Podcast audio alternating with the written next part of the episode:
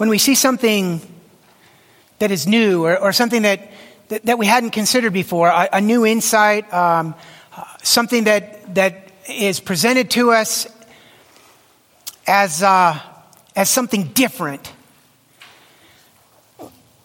we can have a few different reactions to that. I suppose the worst reaction when that something different is something that God is revealing to us. I think probably the worst reaction would be ho-hum. Yeah, whatever. Yeah, it doesn't mean much to me. But if it does mean something to us, it would seem to me we have a couple of options there as well. Sort of naturally, we're either going to say, oh, no, or aha. If you want to maintain a religion of law, when you hear the words of Paul in Romans chapters 3 and 4, you'll probably say, oh, no. When Paul says, for we maintain that a man is justified by faith apart from observing the law, as we read in chapter 3, verse 28 last week, when he says this to his Jewish contemporaries, these would have sounded like words to wreck their religion. So Paul uses the extreme, supreme example of human righteousness in Jewish history, the father of the Jews, Abraham, to prove his point.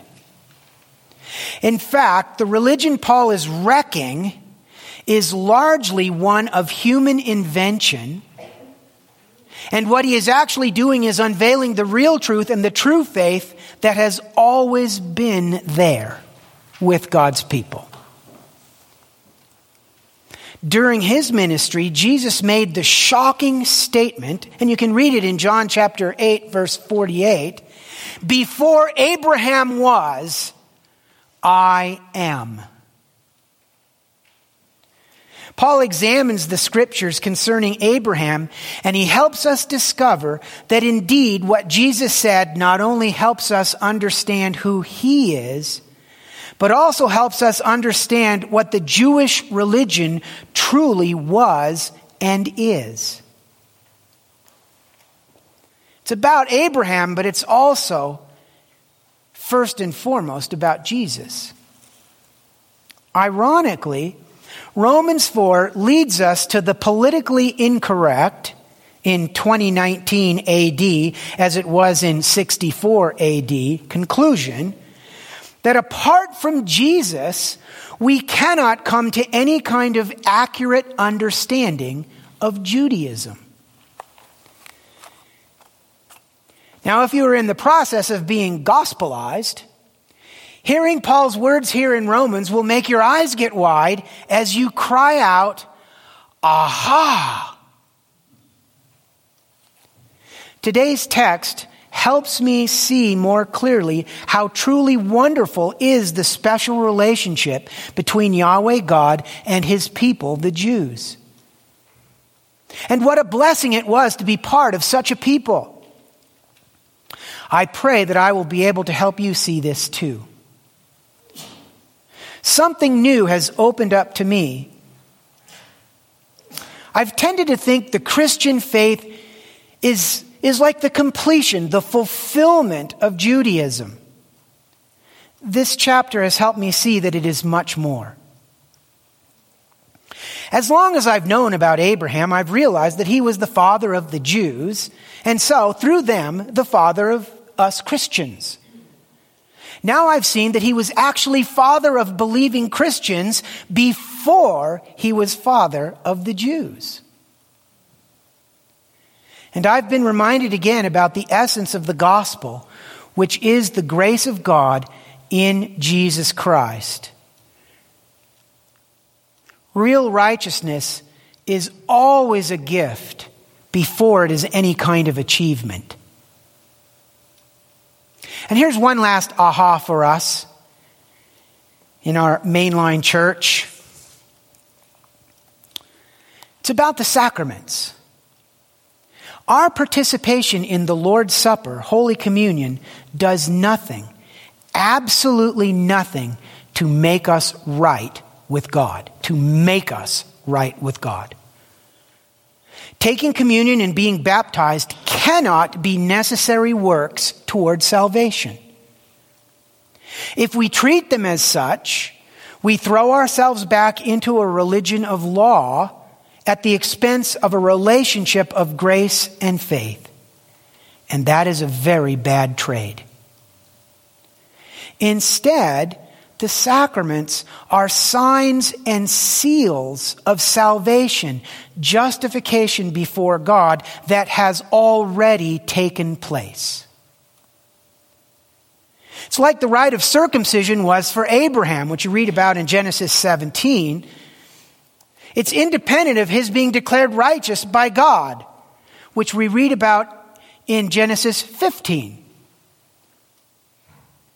It was many years after Abram was declared righteous before God that he received the right, after God saw his faith and credited it to him as righteousness. And all of this is 430 years before the law was given to Moses. And you can read about that in Galatians chapter 3, verse 17. Well, let's take a look at our text for today. It's Romans chapter 4. Hear the word of God. What then shall we say that Abraham, our forefather, discovered in this matter?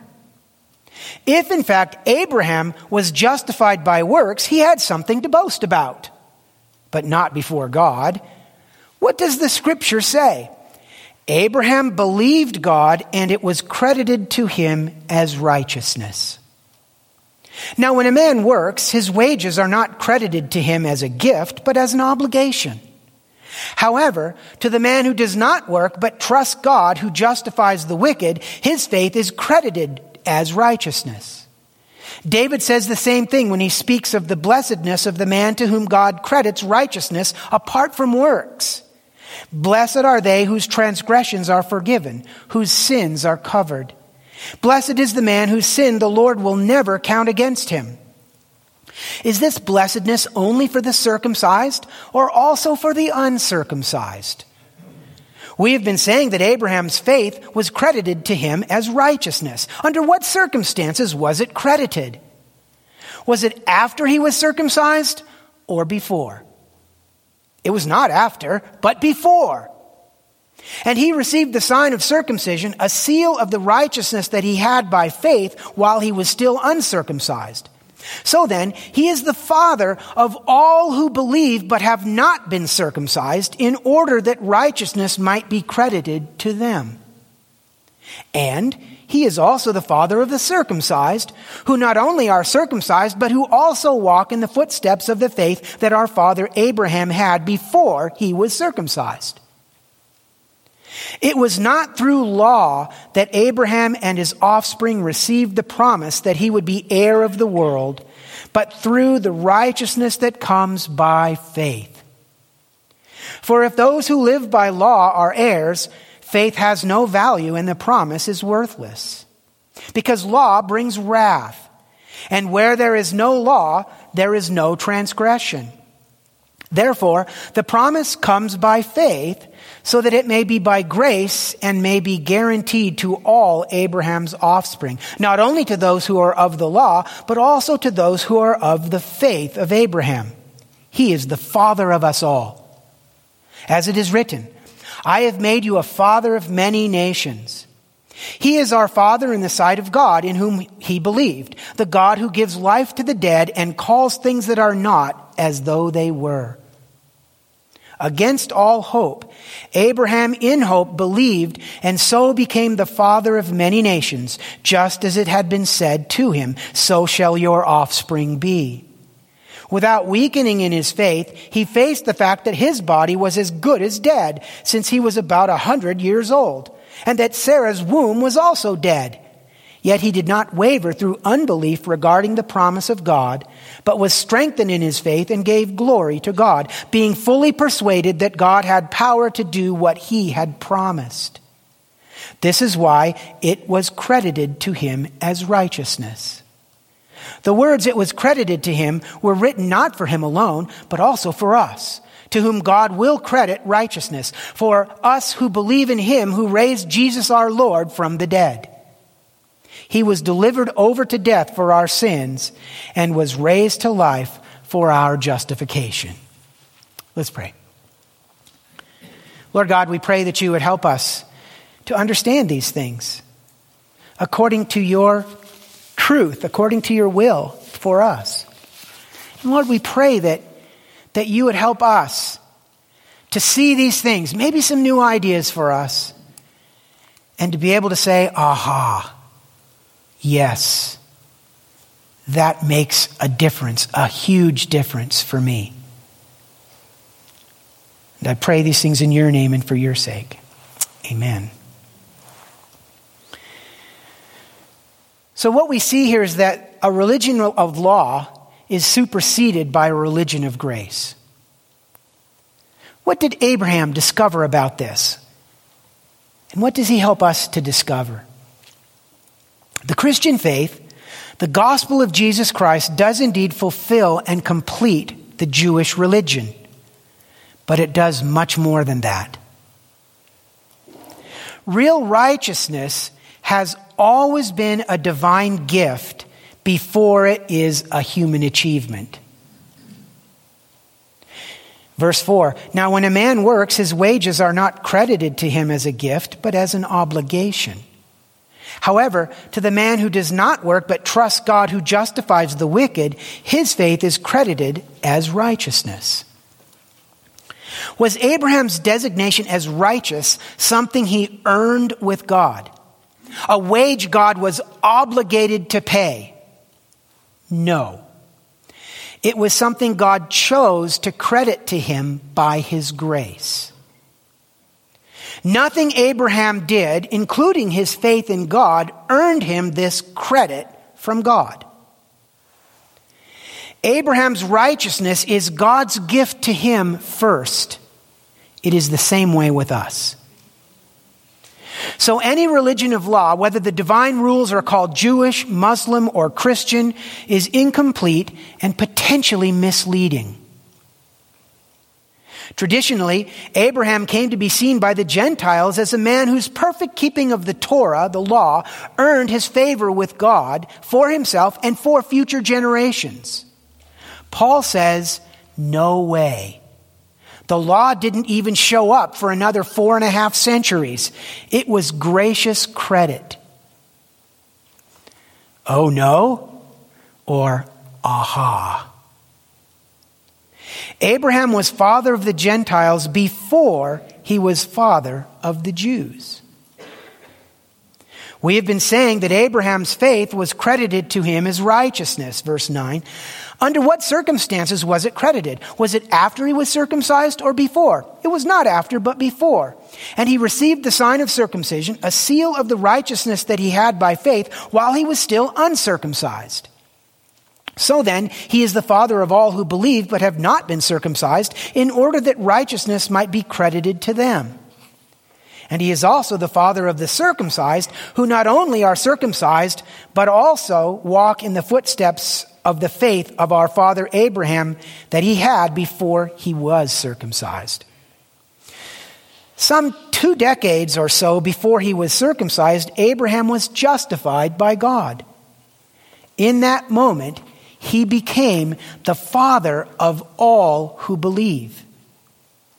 His becoming forefather of the Jews was a subsequent specification of an original fatherhood of all who believe, namely of Gentiles. That's a quote from James Edwards in his commentary on Romans. What a shocker for people who prided themselves on remaining separate from Gentile dogs, and took even more pride in calling themselves the sons of Abraham. That Abraham was the father of Gentiles before he was father of the Jews. Oh no, or aha.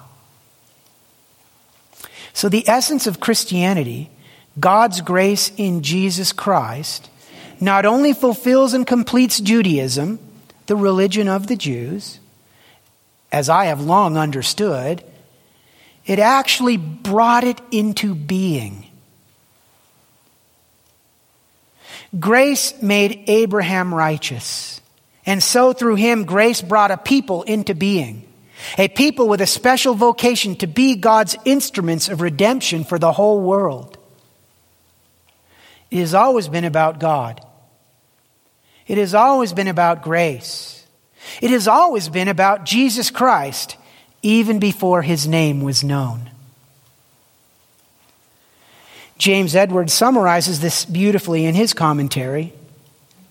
There is not one way for Jews to be saved and another for Gentiles, but all have Abraham as their father, who is the prototype of saving faith. God did not institute salvation by law in the first covenant and salvation through Christ in the second covenant, but salvation through faith in both covenants. Justification by faith is not a late idea, not an emergency measure instituted when a crisis developed in the original plan, but the oldest and truest idea of redemption, conceived by God in love before the foundation of the world, exemplified by Abraham of old and consummated by Jesus in the fullness of time. I tell you the truth, Jesus answered, before Abraham was born, I am. So how are we to respond? Follow Abraham as our father in the faith. What did he bring? What did God see in him? Not rule keeping, not earned wages, but simply faith. Abraham believed God, and it was credited to him as righteousness. To Abraham's eternal credit, he chose to put his trust in God. He chose to believe God even when it seemed impossible. Easy? Listen to James Edwards again. Faith is not an inoculation against the germs of life. Faith is a fierce struggle. The hardest thing in life is to believe God above circumstances. Abraham looked paradox squarely in the face and said, "Still, I'm putting my trust in God." Picking up and leaving home and setting out for a place to be named later, and only imperfectly settled by later generations. Having a child far past childbearing years. Nearly sacrificing that son of the promise because God said so. Let us not go back to a religion of law, which is very easy to do. As Jews, Muslims, and many, many Christians try to do quite naturally. To do so is to try to go back to something that never really existed. Don't make our relationship with God about the good things we do and the bad things we don't do. Make it about the good news of God's grace in Jesus Christ. And then about our thankfulness expressed in actions. Let communion, when we celebrate it, in our tradition, once a month, the Lord's Supper, be what it is supposed to be since Jesus instituted it 2 millennia ago, an act of faithful obedience, earning nothing and signifying everything. Is this a contemporary issue? Yes, it is. We are always tempted, pushed to throw ourselves back into some kind of religion of law. Frankly, I think it's quite natural for us to do so because we human beings have this drive to make it about us, anything and everything. We have this natural bent, being alienated from God, sinful people in a broken world to want to place ourselves as best we can at the center of the universe and get everything else to revolve around us. A religion of law helps us to do that, even as Christians. Trust in Jesus for salvation, and then all of a sudden it's about how well we believe, how well we worship, how well we respond, the things that we do right. You know, God really couldn't do without us, could he? And that is putting ourselves back into some kind of religion of law. Even as we're proclaiming that we're evangelicals and it's all about Jesus. The little footnote, well, it's really about how we say it's all about Jesus. It's very difficult to escape. God help us. He is. He will. He gives us his word. He gives us the example of Abraham. We are not a religion of law. We are not about being good people and expecting others to be the same. We are not about having good rules and mostly keeping them. We are about Jesus Christ, his love, his grace. We are not ashamed of the gospel, for it is the power of God for salvation to everyone who believes. Let us pray. Lord Jesus, we thank you for your word that blesses us, that tells us the truth. Lord, I thank you for the freedom that you offer us, that we can rest in you. We can lean into your completed work for us. We can depend on you to do for us what needs to be done, and so we can live in freedom.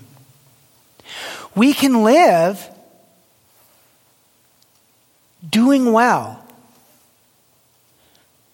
being as righteous as we can possibly be, not because we need to earn something that we must have, but as a gift back to you, as a way of recognizing and saying to you that your love for us means everything.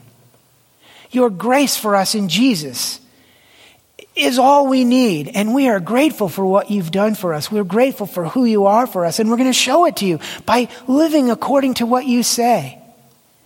We can be righteous people, not because we're earning anything with you, which we don't need to do, but because you are helping us to see that is actually the way that we live and experience the fullness of life and the fullness of blessing that you would give to us.